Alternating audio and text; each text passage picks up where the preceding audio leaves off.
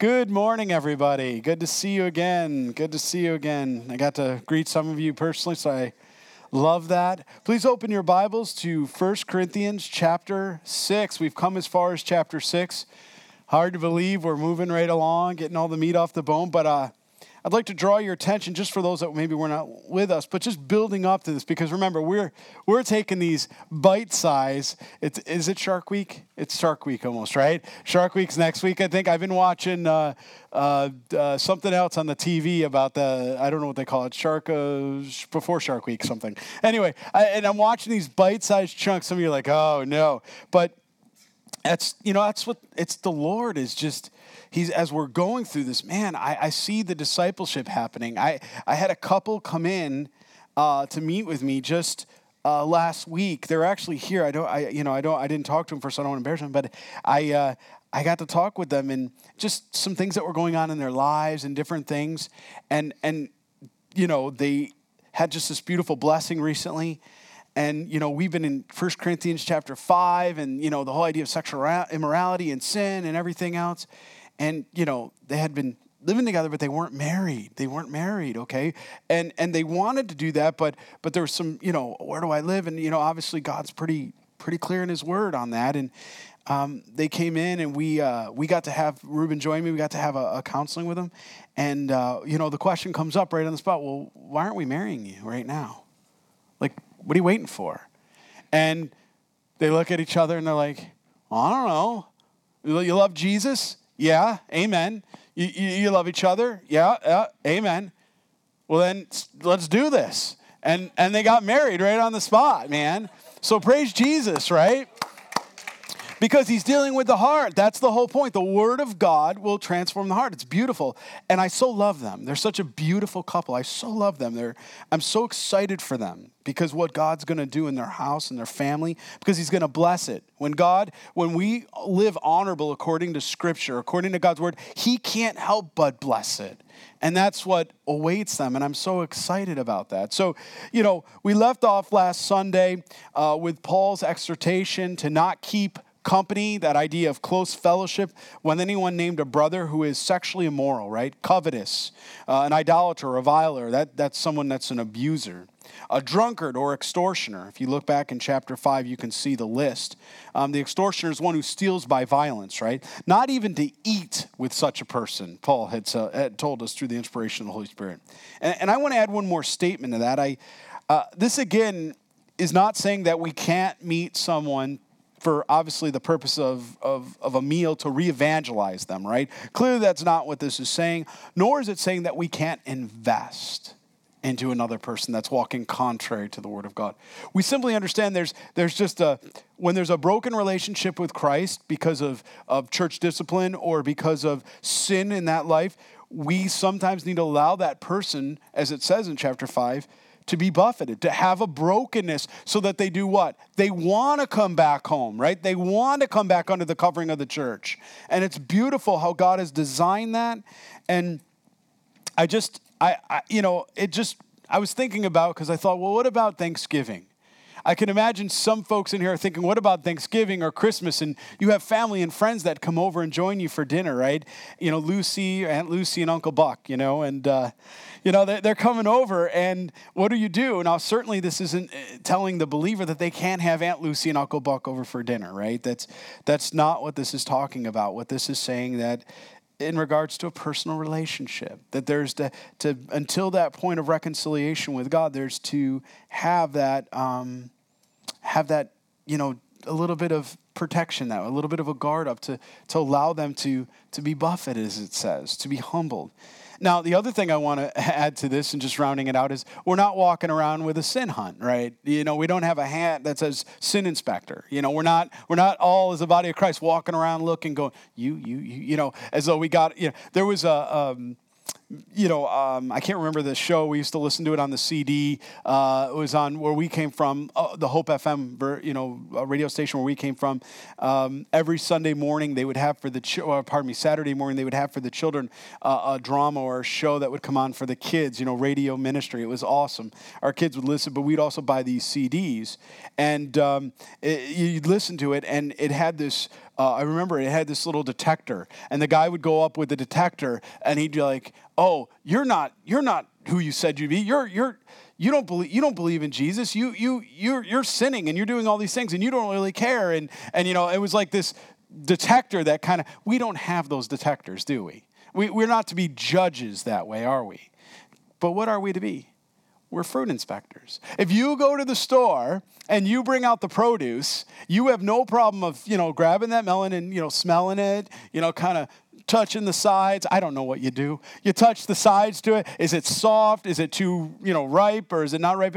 And, and what do you do? You buy it when you know it's ready. There, there, there's a, a discernment there that, yeah, this is a good, this isn't rotten. I'm not going to bring it home and it's all rotten and it's going to fall apart. You ever had that happen? You bring a, a, produce home and, it, and it's all rotten and it smells and it's, it's just a crap. Yeah, okay, right? That's not what this is talking about. We're to be fruit inspectors, you know. Um, but the thing that we're going to move as we look into chapter six here, our attention is going to be drawn to another sin. And the idea behind this is, is helps to understand the church in Corinth. Well, I guess it's not hard for us today in America, but brothers and sisters suing each other. That's the real issue that Paul's going to deal with in chapter 6 here. And you could see why this might be a, a big deal if, if you think about this for a minute. The church is basically airing its dirty laundry, if I can say it that way. It's dirty laundry or it's private laundry for unbelievers to judge and to make a spectacle. That, that's really the emphasis of what Paul's going to bring forward here. Is that rather than trusting those that are being led by faith in Christ to be the judge, the pastor or elders of your church, to be that counsel to come to arbitrate those issues that you might have, to go to someone who's not saved and then expect them to give you biblical principles would be what? Foolish? Can we, can we use that word, foolish?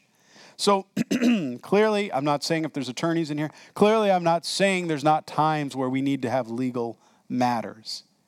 But our first recourse should always to be able to handle things with our brother or sister personally. Go to them first. It then should be a matter of church where we come together with the pastors or, or the eldership that way, and we try to work through these things together.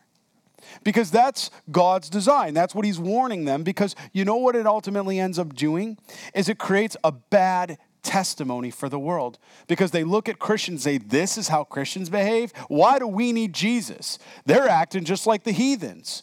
Well, maybe they wouldn't say the heathens. They're acting just like us. You know, what would they say would be the difference? Is that the same? Okay.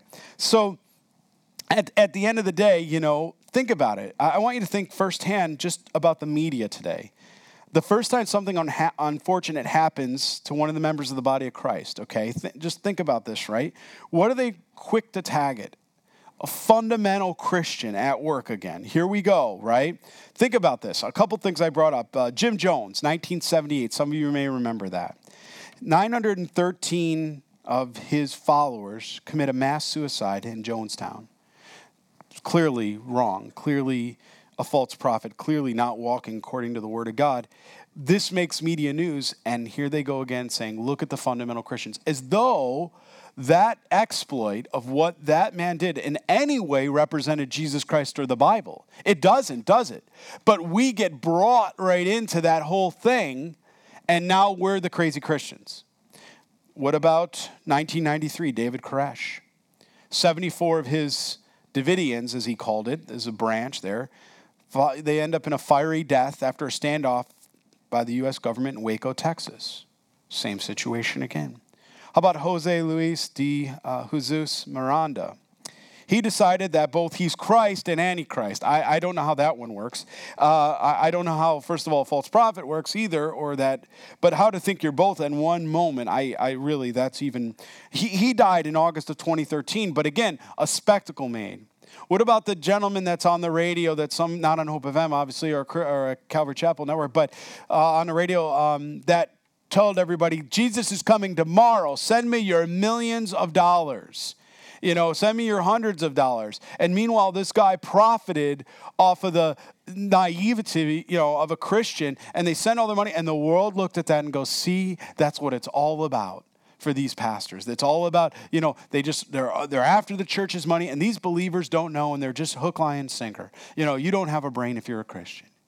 You know, this is what ends up in the media. This is what people see. And it's events like this um, and other moral failure of priests or pastors that cause unbelievers to look at Christians a little suspicious, a little bit suspicious. And that's at the best. Worst, mentally unstable. Mentally unstable.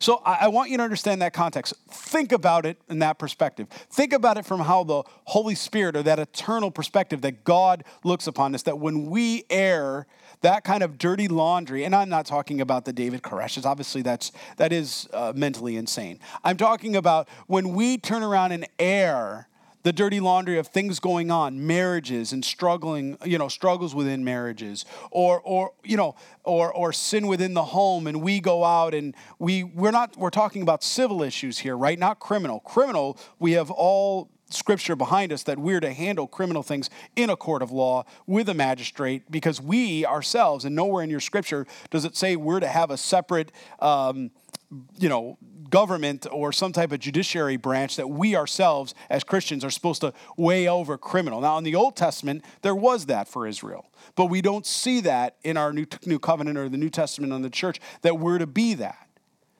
But civil cases where someone's wronged, those things should try to be reconciled within the church. We should come together in the church and try to make those things right first. And that's what Paul's going to exhort us here in chapter 6 and, and kind of what he's building up. Because after all, chapter 5 and 6, when you take it together, what is he dealing with? He's dealing with a church that has a reputation of being sexually immoral and culturally tolerant. Culturally tolerant. That's what the church was in Corinth was known for. It, it had this reputation, right? It, it looked just like the world. It was no different. It didn't look like the church had come out of the world. It looked just like the world hence the culturally, culturally um, tolerant aspect. So now he's going to deal with these sin issues or these issues with brothers and sisters, um, specifically in regard to the courts. Um, you, you, go back and you study early church history, Corinth, their jury, jury selection was reported to be in the hundreds. You know, our jurors and jury selections, maybe what, 10, sometimes maybe 20 or something like that, or eh, hundreds. Just to give you a frame of reference, uh, can you imagine trying to get all these people together in unity for a verdict? It became a spectacle and a public spectacle. And this is what Paul is talking about, right? It, it, it's sort of akin to America's fascination with the TV courtroom drama. Just think about that for a minute, right?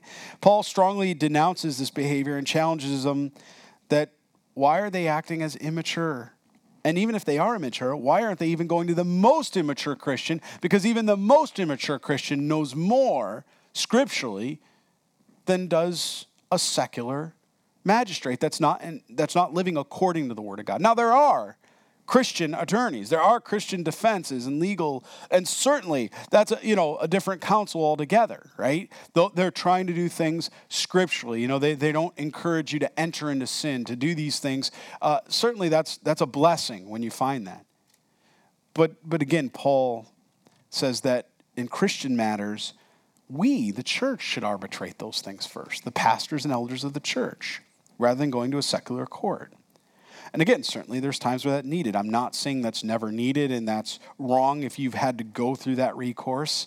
I'm not saying there might not have been a reason. There may be times where you do everything you can to arbitrate. Um, you've come to the church, the pastors, the elders, we've met together, we've, we've, we've gone through those things. Paul's going to actually even make a statement saying, hey, you know what? Maybe it's better you just let yourself be wronged. Maybe it's better to, to leave because you're not like the world. So let yourself be wronged if you can do that in, in liberty. But if there's a time where it's it's something you can't survive, you can't eat, you can't live, you know, and something has been wronged you that way, there may be times where you need to, to seek if, if they're not willing to reconcile with you. If they're just not willing to hear you, there may be times where you need to do that, but that's not our first line of defense. That's not our first course of action. The first course of action is to come together as Christians to handle this. And, and I think much of my counseling load, when I really look at the counseling load I do here at the church, much of my counseling load is coming in and arbitrating in some capacity. Whether it's with a husband and a wife and just sitting there and let the Holy Spirit take, you know, take the issue and show the hearts where they're at. And, and God works through that. He honors that because it's in His Word and He blesses that. Or maybe it's maybe it's um, orphans, somebody coming in and, and, and they want to adopt and they don't understand what the process is, and we go through that, right? Or, or, or maybe it's a brother, uh, a family relation, and they're having problems with another brother okay? And, and, they haven't talked for a while and they haven't been together haven't had each other over for you know there's been this and we we sit there and two brothers get and we talk it out. We we bring and we open the scriptures. On and on and on. That's that's a majority of my counseling load when you when you really look at it it's coming together to point people back to what to jesus christ and his word because you know what as i said earlier he'll bless it and that's the encouragement for all of you this morning. That if there's something going on in your life personally that you're working through with another person, you know, one, examine your own heart, as God said. Both parties should examine their heart. Not number two, come in and talk with the pastors, the elders. Make an appointment to do that so that God can be at the center of that issue rather than ignoring it altogether. Because he also didn't say that in his scripture. He didn't say just ignore it altogether either. He says, no, we have to deal with it, right? So let's at this point pray, and then we'll turn our, our attention right to verse 1. Father, I pray, Lord, here, um, God, that you would give us direction in your word, that you would speak very clearly, that we would understand that, Lord, we understand um, reconciliation, God, is always at your heart. Never to cast anyone off or, um, Lord, to write anyone off, but your desire is to always bring those that, Lord, may be off back into fellowship, back into right relationship with you and with our brothers and sisters, Lord. And God, we know that sometimes we can dig in, Lord. We can dig in. I can dig in, God. I pray, God, that you would open our, our hearts and our minds this morning to show us are there any matters in our lives, Lord, where when we look at this passage, have we begun to harbor enmity, anger, bitterness, strife, Lord, towards another brother or sister? Lord, have we sought to get even? Lord, God, forgive us. I know, Lord, in a church, I'd be surprised if there's not. But God, forgive us and restore us. Put us in right relationship with you, Jesus, and each other. Let us be occupying together in unity, Lord, until you come. We pray this in your name, Jesus Christ. Amen.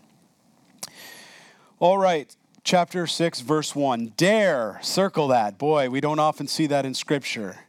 Dare any of you, having a matter against another, go to the law before the unrighteous and not before the saints. This is very, very strong wording that the Holy Spirit uses here. Paul simply can't believe what these Christians in Corinth are doing, right?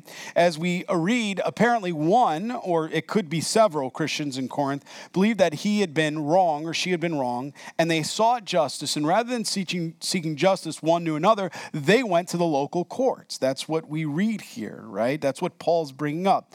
And he refers, look at how he refers to the courts here. Look in your Bible in verse 1. He says to go to the law before the what? Unrighteous.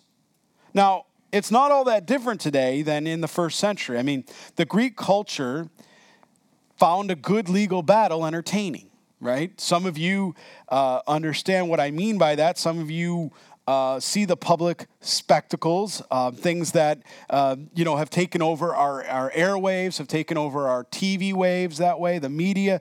Uh, I think of Judge Judy right? Some of you remember that back in the 90s. Do you know that her ratings actually overtook the ratings of Oprah on primetime TV? That watching the courtroom catastrophes or uh, you know drama breakout actually was more entertaining than Oprah. And Oprah and I'm not I'm not saying the the mark is set at Oprah please by any means. But the point is is that people would much rather see that kind of drama and they found it entertaining. Today you see shows that have great ratings. Judge Joe Brown Judge Greg Mathis Judge Lynn uh, Taylor Toler uh, Divorce Court right? All-time high ratings uh, on American TV programming. And, and if you look at the Greek here in this word, again, unrighteous, underline it in your Bible. What is God telling us through this word? It literally means unjust. Unrighteous in the Greek here, it literally means unjust. So don't go to the law before the what? Unjust. So that's what we see here. In a sense, what is he talking about? What's it to mean unjust? Well, if you if you look at that theologically, what we're going to see, what Paul's actually talking about, don't go to the, the courts that way or to before the unrighteous, to those not justified before God, those not saved, the unjust. Unjust. What is just? Justified. The non justified. That's what he's saying. The unsaved. Don't go to the unsaved to arbitrate these issues, right? It's not going to end well. Paul is using this term in a religious sense, not in a moral sense here. That's, that's what we capture. It isn't that the Corinthian judges were necessarily bad judges, but what Paul's telling us is they weren't Christians, just like today. It's not that every American judge isn't a Christian judge. I'm sure there's many Christian judges that are righteous and good men. But the reality is you're more or less rolling the dice. You have no idea right? When you go outside of the church, you don't know what judge is going to be put in front of you that way. And could that judge be unrighteous? And if he's unjust and not justified, is he qualified to hear your case? Is he going to is he going to judge as God would judge? And that's the standard, right? It's not our moral standards, it's God's standard. Amen. So that that's what we see here. That's why we're to seek this uh, and not just go to the local magistrate. So why why would the Corinthians Christians try to find justice to those who aren't justified before God? And some would suggest, whether it was deliberate or not, because they knew they were making a public spectacle. They were making a mockery. They were drawing attention to themselves. And maybe this was intentional. We don't get that from the passage enough information to know. Was this deliberate? I mean, some of those TV shows, if you've ever watched them, clearly those things could be handled in a similar court, a low branch court, a low, a low court where they didn't have to go on TV because somebody didn't get their $200 to replace their car window. That's not something that needed to be reported for all of, you know, the 50 million TV viewers, right, to get justice. What do you think that person was doing? They were engaging in part of that entertainment and the drawing in of attention to themselves and how they've been wrong. And watch, they're a 30 second star, right? So this is this is what Paul is warning. This is what he's trying to protect this church against. And I would just draw your attention today if you think it's that different. I hope nobody here does, but think of the Supreme Court today. Do you really want them weighing in on biblical matters or, or even really even cultural matters? I mean, they can't get abortion and marriage right. The two fundamentals that God has knit the baby in the womb and it's His creation, God's creation, and it's murder to do anything contrary, right? Uh, uh, certainly, there's situations where the life of the mother is endangered and she may be dying, and there's steps that need to be taken to help keep that mother and baby alive, and it may result in uh, uh, you know something happening to the baby, but that's not the intention. The intention would be to save both. Amen. It's not to harm the mother or the child or the baby. It's not a matter of choice. No, God's declared the choice. It's a matter of obedience. That's what we see here. And the second one is marriage. It's no different. You know, we, uh, humanity, has decided that they want to redefine marriage and they would like to do it according to their desires their lusts, and so they think that God's word no longer applies. Once again, wrong. wrong. There's no way about it. Scripture is authoritative, it's correct, it has all authority because God has breathed it. And so anything contrary to this is walking out of the authority or obedience of God. And no matter how good it feels, that should never be a barometer or should never be a calculation or a measurement to following you know, our desires. We're always to follow God. Our emotions, our feelings, our lust betray us. You want an example that really simple? Go on a diet. Go on a diet for two days. The first day is usually the hardest. You're on a diet right around 8 o'clock at night in my house when I'm watching the weight. The chips and the cheesecake call out to me. I think I can hear them audibly. I mean, I, am I'm, I'm joking, but I, they're in the other room, and I must walk by them. Like, I, I don't know why, five times. And I, and I give them a look, like, are you still there? How I miss you. Our evening interludes, you know? I mean, I, I, but the reality is, uh, what do I do? Well, just one.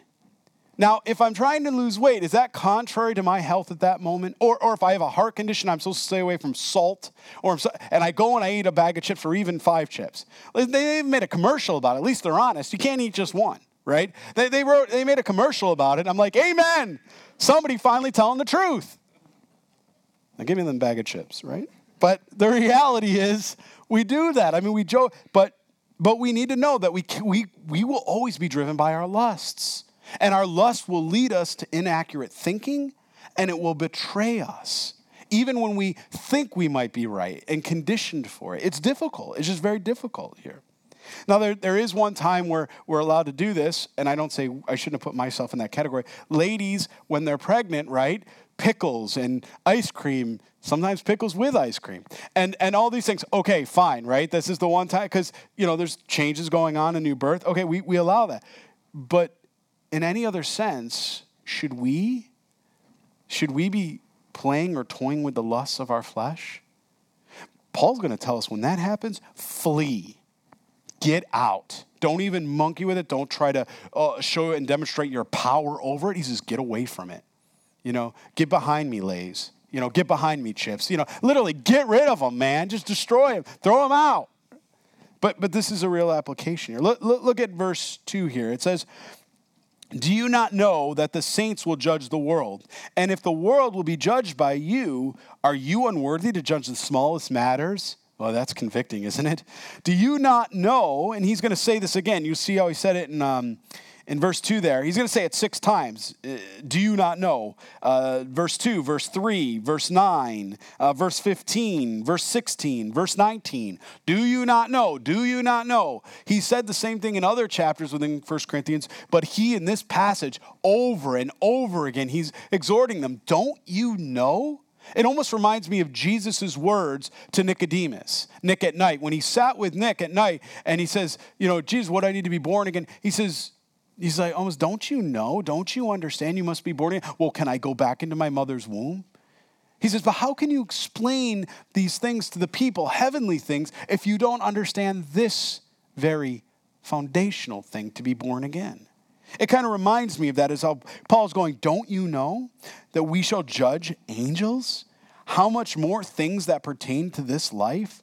If then you have judgments concerning things pertaining to this life, do you appoint those who are the least esteemed by the church to judge? I say this to your shame.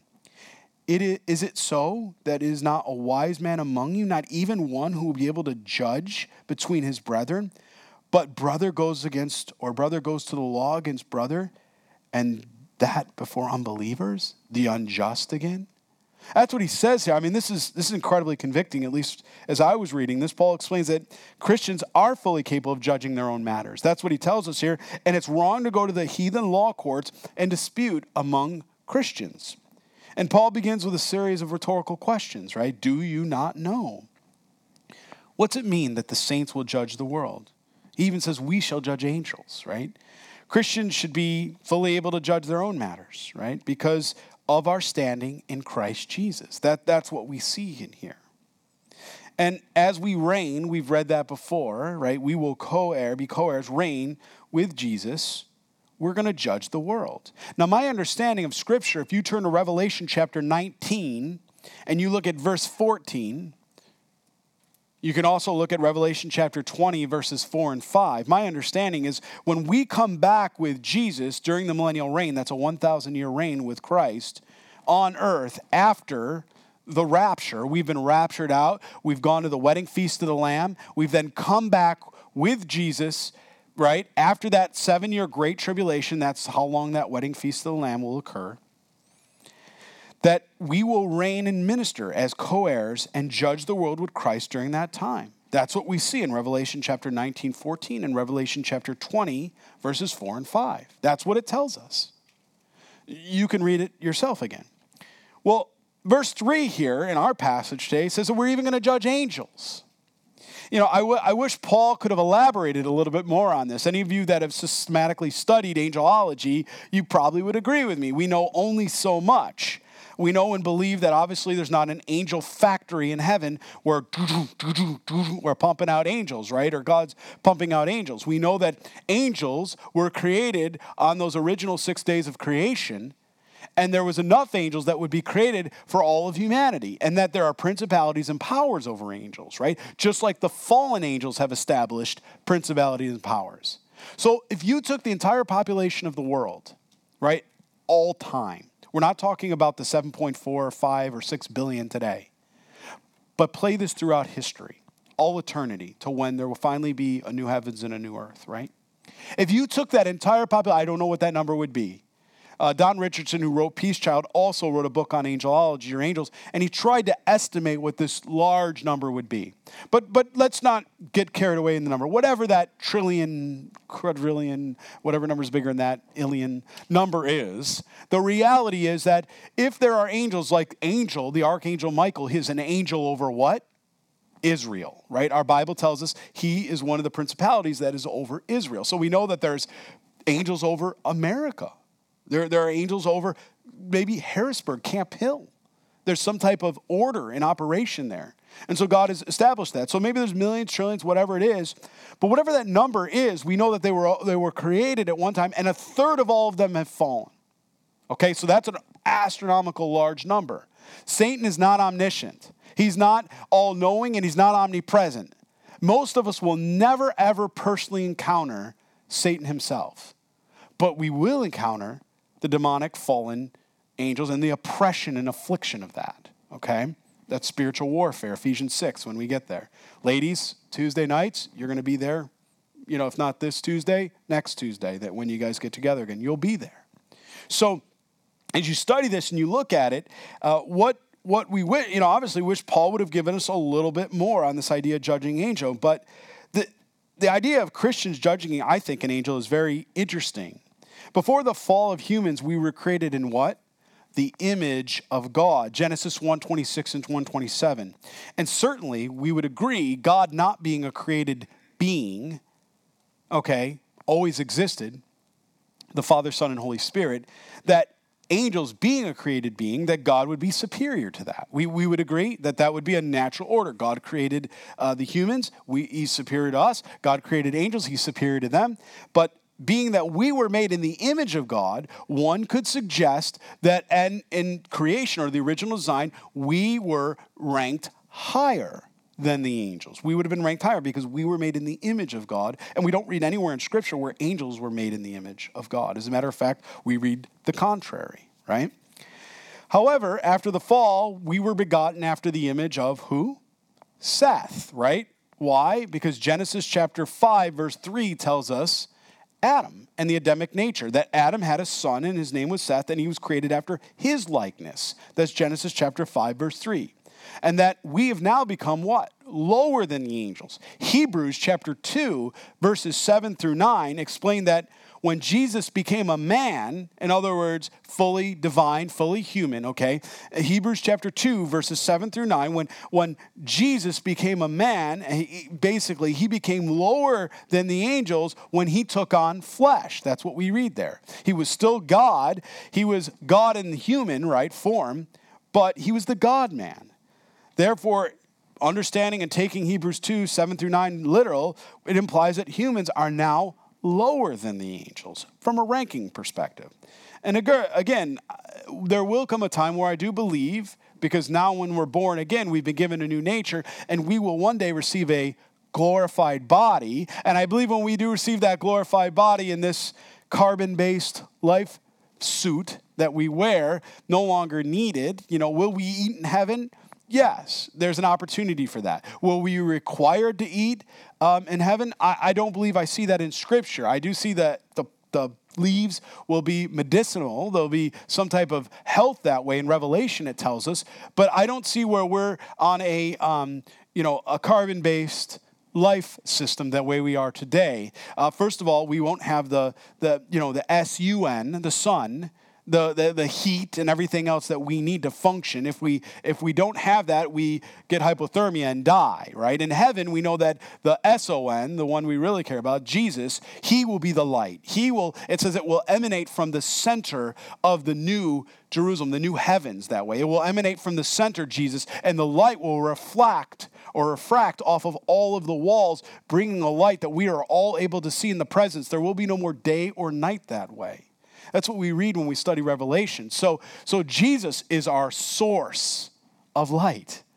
Not all that different than what we read in Scripture for us today, that we are to be salt and light to the world. And he tells us in eternity, he will continue to be our light. He will continue to be our light. Well, if you if you study this out, it looks like that when we get our glorified bodies, then uh, again, knowing that's a future event during the millennial kingdom, which is the time when Christ will reign, right, and uh, and reign as king. Zechariah chapter fourteen, verses nine through twenty-one.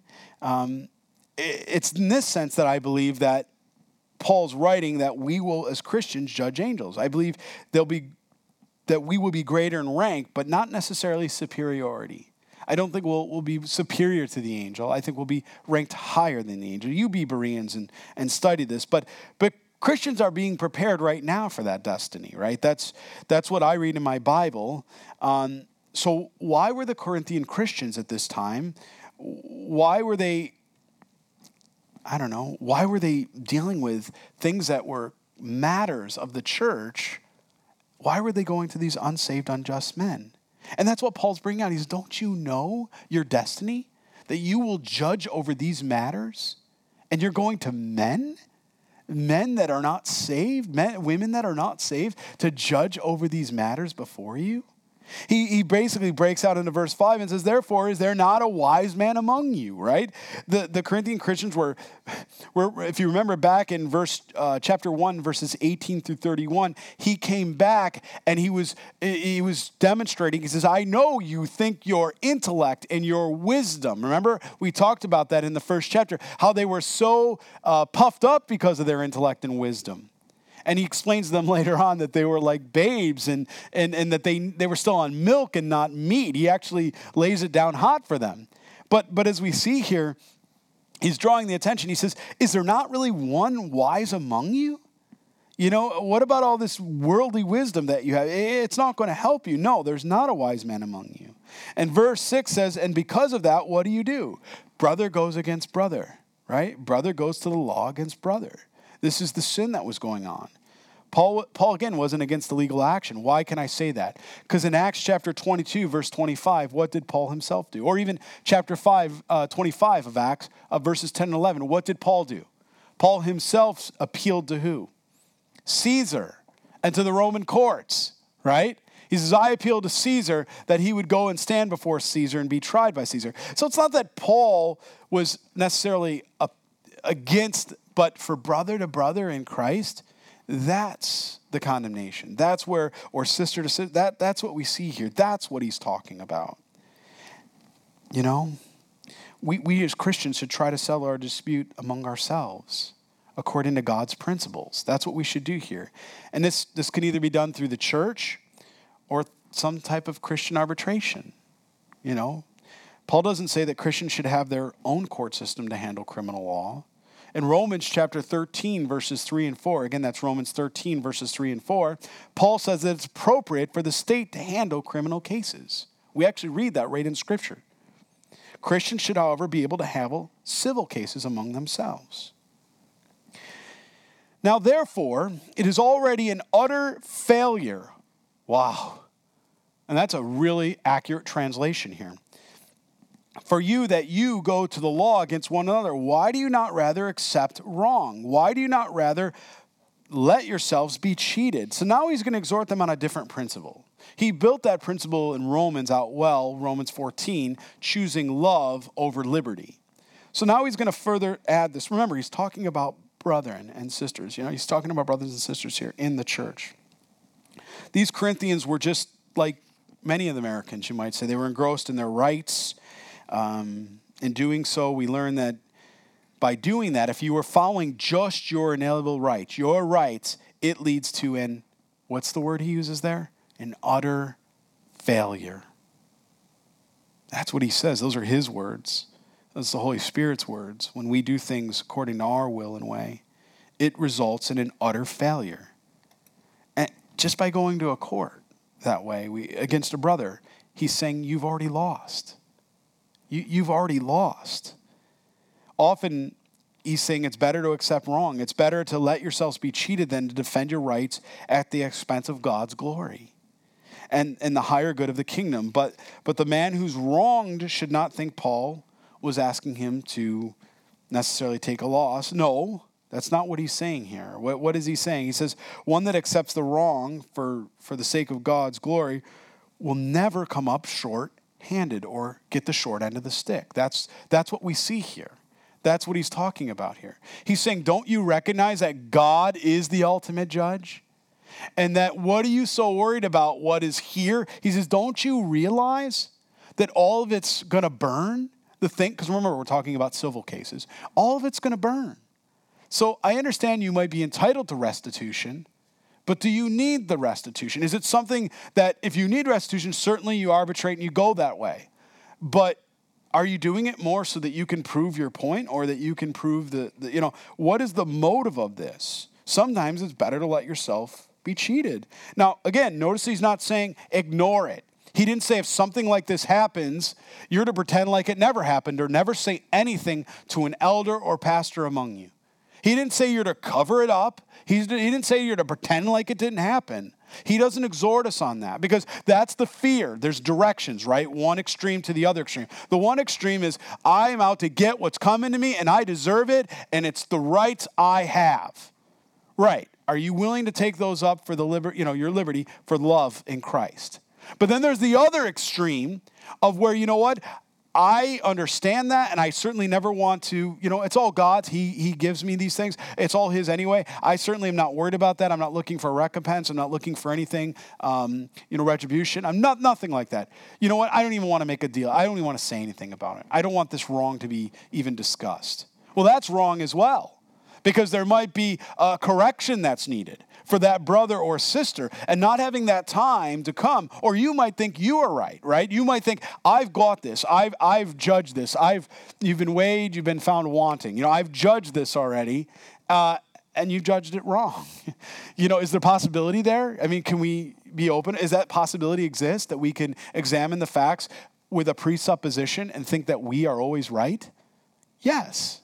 So he's saying there, it's good to come to the pastors' elders to make sure that that understanding who's wrong, or in this case may have failed um, morally or something going on here, can make right, but of choice, of wanting to, of free will, wanting to do that. And if somebody's wrongfully judging somebody, they could be. Uh, encouraged to maybe see things from a different perspective, maybe a perspective of Christ, something that's more true and, and, and whole that way. And so you know, he's not he's not saying, you know, yes, it's all going to burn, so don't care. That's not what he's saying. He's saying, no, care more about the brother or sister, the heart issue. That's that's what we see here. And I, I ideally, the church is the one that's supposed to settle these disputes. But if the church failed to do so, what did Paul ask them to do then? Trust God. That's what Paul says. If the church fails to arbitrate correctly, or the elders or the pastor get it wrong, even then you're not without trust God. That's, that's what he shows us here. And I, that's just comforting to me because any of us that are ever called into a situation of arbitration, maybe a brother or sister comes to you, to your home, and they sit down with you and they're saying, bro, I, I you know, this is what's going on. And, and what do you think we should do? You know, probably many of you have had that happen. Family members come over to your house and loved ones and different people. What do you think we should do? And they earnestly want to know. They're seeking, you know, help there. What do you do in that particular case? Well, I, hopefully, the first thing you do is pray, right? And as you pray, usually a heaviness will come over you. Whoa, Lord, I don't want to misspeak. I don't in any way want to misrepresent your word or your character or, or your love. And you realize the soberness of the moment that somebody's coming to you basically to be ministered to by the word of God, and they're using you as a vessel of God. Just think about that for a minute, the heaviness of that and this, this, you know, the seriousness of that. And so he, he tells them, now look, if this is the case, don't take it serious, but don't get to the point of where you, you're paralyzed by it. Because God is the ultimate judge. And even if you blow it, God will still judge righteously because he's not a respecter of persons. And that's what we see here. That gives me great comfort because if I ever counsel you or I, you know, well, I think the, you know, Lord's showing us this and, you know, I'm taking two couples together and I blow it, you know what? God never does. Amen? God never blows it. He's gonna, he's gonna leave the 99 to go after one. He's gonna never leave you nor forsake you. Over and over again, he tells us in scripture. Well, let's close with verses 8 through 11 here this morning. No, you yourselves do wrong and cheat, and you do these things to your brethren. So that's the accusation. Do you not know, he tells them one more time, this is the third time, that the unrighteousness will not inherit the kingdom of God? Do you do not be deceived, neither fornicators, nor idolaters, nor adulterers, nor homosexuals, nor sodomites, nor thieves, nor covetous, nor drunkards, nor revilers, nor extortioners will inherit the kingdom of God. And such were some of you in the aorist tense. I love the aorist tense. Don't you love the aorist tense in the Greek? It's always in the what. The aorist in the translation in English from the Greek is what in the aorist? past tense. It's done. You've been given victory. You have this. Thank you, Jesus. It doesn't say you may or someday you will. He says, as such were some of you. In other words, you no longer are in that sin. You no longer are comfortable there, but you've come out of that. And you were what? Washed. Oh, I love this. You were washed, you were sanctified, and you were justified in the name of our Lord Jesus and by the Spirit of God. We get an example of the Trinity there. So let, us look at this here and exegete these scriptures, and then we'll close here today. We learn there's no place for dishonest dealing among Christians. That's the first thing we see here.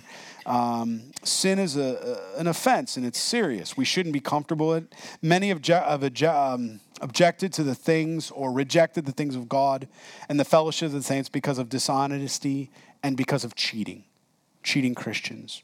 Verse 9 says, Do you not know that the unrighteous will not inherit the kingdom of God? This is stern, and this passage has, at times, I think, been difficult for many Christians to receive. Paul wasn't necessarily denying a man's salvation here. Please, let's be careful in the context. Paul says he is among the brethren. If he's among the brethren, they're what? Saved. He's talking to saved men and women. However, Paul is reminding us that the audio and video must match our actions. Remember that whole idea of fruit inspection? If a Christian can cheat and defraud his brother without a conscience, without any bother in that whole thing, it can be fairly asked Are you a believer? If there's, if there's no remorse, if there's no uh, ill feelings to hurting or doing wrong to a brother or sister, the question can be asked Are you really saved? Do you really know Jesus Christ? Because he who lives in you and the Spirit of God living in you certainly would never condone that, nor, nor encourage that. Does that mean that we don't sin? That's not what we're saying here. That's not what we're saying. Remember, what he's listing here when he goes through this, specifically the man who wronged his brother, he, what he's doing is he's showing that he is put into a similar category right? This category here. And if you look at what, who's in this category, this category is filled with unbelievers. He's saying you're acting like an unbeliever. You're acting like someone that's not saved while you are saved and you have Christ in you. You're acting like someone who doesn't. So the question should be brought up Are you saved? And if the answer is yes, you're saved, then guess what? Don't act like that anymore, right? I mean, I think that's just natural and that's what he's saying here. What's he say? What's the list? Fornicators, those living together outside of marriage. That's sin. Those having sexual relations in that, that's sin. Idolaters, those worshiping anything other than God. Adulterers, those engaging in sexual relations, whether it's physical or even to some aspect mental, as Jesus had talked to us and explained what it was. Even the mere mental thought of it, it's sin, right? Uh, he's saying even those adulterers that are engaging in that, it's sin. Why did he say? He says, you can pluck the right out or the left eye out or whatever. He says, what? You're still going to sin because it's not an eye issue. What's it an issue of? He points it back to the heart. Remember Matthew 5 through 7? It's a motive of the heart, it's a heart issue. Homosexuals, this word actually needs to be broken out. It really means effeminate. Um, malakos, in the Greek is the word here, malakos. This is, if I can say it this way, think of it as a in a homosexual relationship, the female partner that, uh, that takes on that role as the female in a homosexual relationship of two men, that effeminate is the term, you know, the idea behind it in the English, we say effeminate, you're acting very effeminate. That person, he's listing out specifically. He then also lists out the sodomite, Well, what's the difference there, right? Well, the sodomite happens to be the masculine partner in that homosexual relationship. What is he making sure? He's one of the most detailed clear descriptions in this passage. One, homosexuality is a sin and wrong. There's no way a church can turn around and reinterpret this. The Greek is very clear. Arsenokoites is the word in the Greek. You, you can't miss it. Both of these are um, effeminate and or sodomites. So it's saying either the female or the male partner in a homosexual relationship, either one is sin. So if somebody tries to come back and say that, um, he goes on and says, thieves covetous, revilers, those are abusers, extortioners, those that violently steal. None of those who are characterized, their lives that are characterized by this, will inherit the kingdom of God. Now, what's the difference here? Paul wants the man that was taking his brother to court or you're sinning that way against the brother to know just how destructive it is and was. Now, before some of you here begin this morning to question, are you truly saved or are you going to go to heaven? I, I, want to make sure you understand the kingdom of God, what it says here. This is specifically talking about someone's lives who is dominated by these sins. This isn't saying that someone who lusts and has a weak moment after another woman, and therefore, if you're married, commits adultery because he lusts after another woman in his mind, as Jesus said would be sin, it would be sin of adultery. He's saying, I'm not saying that that person will not inherit the kingdom of heaven because none of us would. Amen? No one here's arrived. What he's saying is those that their lives are characterized by that, who are continuously and habitually doing this very act of sin and have become complacent and okay with it. They've compromised. And this is what's so disturbing about the body of Christ. Last week I used a harsh term. I said the church has been neutered. Some of you were like, whoa, that's a heavy term. I meant the term I used. And the reason I used that term, as heavy as it was, was not to condemn or hurt somebody that way. That's certainly not my place. I'm not to browbeat. What I was doing was drawing the attention to the compromise within the church today. That there are churches that will say they will allow homosexual pastors, they will allow lesbian marriages and homosexual marriages, and they have compromised on the word, the word of God. And clearly the Greek here, as well as the English, I think we all understand what it's saying. It is sin. It is sin. It is wrong and to turn around and tell a group of believers that it's okay to practice this lifestyle and that we shouldn't try to come out of this lifestyle no different than an alcoholic a drunkard no different than you know a reviler somebody that's abusing men or women. Eh, when you're saved you need to come out of that but you can only come out of that through jesus. Amen? Pornography the addiction of pornography. No it's only by jesus that you come out of these things well, that's what he's saying here. If your life is dominated by these sins, it all goes back to the original question Have you received Jesus Christ in your life? Have you asked Him to be your Lord and Savior? And have you given your life over to Him and asked Him to take control? I can't tell you the countless people I've talked to that have struggled. You know my testimony alcohol, other things like that, drugs, what have you. Pornography for some others here that have struggled with that. The minute they got saved, they were like, you know what? I'm still feeling that urge and lust. Yeah, I say because you're saved in a minute or a moment, but sanctification is a lifetime. And I begin to tell them about that, and then they, so because they're condemning themselves, and there is no condemnation for those in Christ Jesus. But then I begin to tell them what? I begin to say, hey, look, watch how he who is in you, by the way, greater than the world, watch how he overcomes that sin in your life. Are you trusting him? Have you given it to him? Do you believe? Are you walking in the unity of the Spirit that the Spirit testifies and you believe it? And he says, if you do that very thing, watch how he overcomes that. And I got to tell you, guys that have overcome pornography, women that have overcome pornography, women that have overcome, and guys, adultery and addiction, alcohol addiction, because they gave it over to Christ and they themselves didn't try to do it in their strength. And, and I will point this out, and I, I'm not trying to not be sensitive or unloving. But nowhere does the Bible call these things diseases. Nowhere do you read in Scripture that any of these things are classified as a disease. The real issue is we have chosen the sin over Jesus every single time when we fall into that situation. And I don't say this lightly as someone doesn't understand because I am guilty as charged. There are times that in my life, my emotions, my lust, my eyes, my heart, my anger betrays me. It betrays me. And what do I do? Do I come, am I comfortable in the habitual sin? No, I can't stand it. I want to flee the sin. You know, the billboard you see on the thing, the first look is harmless. I never want to take that second look. I never want to do it. Does it consume you? If you're sitting here this morning and it consumes you, Praise God, that's not what this is talking about. This is for the believer that's sitting here and goes, I, I, really don't see what the big deal about homosexuality is, or I don't get what the big deal is about alcoholism. Why, why can't I be drunk all the time? I feel better. I'm a better person. Everybody likes me around because I'm funny and they think I'm, a, I'm the, the live for the party. What's the big deal? It's sin, it destroys and breaks relationship. Jesus can free you of this, He will free you of this. And for many of us, as Paul said, has freed us. Because he says in verse 11, right? And were such, or such were some of you. I get to this point and I, I want to clap. I want to say, Praise God, because we're such some of these. Guess what? Amen. That was me, but that's not me anymore. And then look what he says, how he, he characterizes this, right?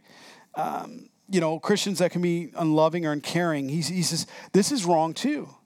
Matthew chapter 1, verse 21. He says what? That the message of salvation in Jesus Christ is he will save his people from their sins. That's God's promise. Matthew chapter 1, verse 21. But in verse 11, back in our text, he says, You're washed, sanctified, and justified. The work of Jesus is described in three terms. You're washed. You were washed by the work of Jesus on the cross. Revelation chapter 1, verse 5 and by the word of God. Ephesians chapter 5 verse 26. You were sanctified. That means you were set apart unto God. Hebrews chapter 10 verse 10. And you were justified. We were declared just before the court of God, not merely not guilty, right? But declared just before him. We're justified by God's grace through the work of Jesus on the cross, which we read about in Romans chapter 3 verse 24. And then this last little point, do you see it there in verse 11? What should have jumped out at you? What jumped out at me? What jumped out at many of us as believers? I love this the Trinity. Do you see it? Do you see the Trinity in verse 11? All three persons of the Godhead. He tells us that he can take people described in 1 Corinthians chapter 6 verses 9 and 10 that list the fornicators, the idolaters, he tells us I can take them in that list and I can make them into my children described in 1 Corinthians 6:11. Look at it. And such were some of you, but you were washed, you were sanctified and justified. He can take that idolater, he can take that whoremonger, he can take that homosexual, he can take all of them, which we are to love those individuals that are in sin. We are to love them. We're to draw them to Christ, but we're not to compromise with the sin. But it's God that does the work. He takes those folks condemned by their sin, they become children when they receive Him. And then He gives them the ability and victory over their sin and sets them free. And that's who you all are this morning in Jesus. Amen.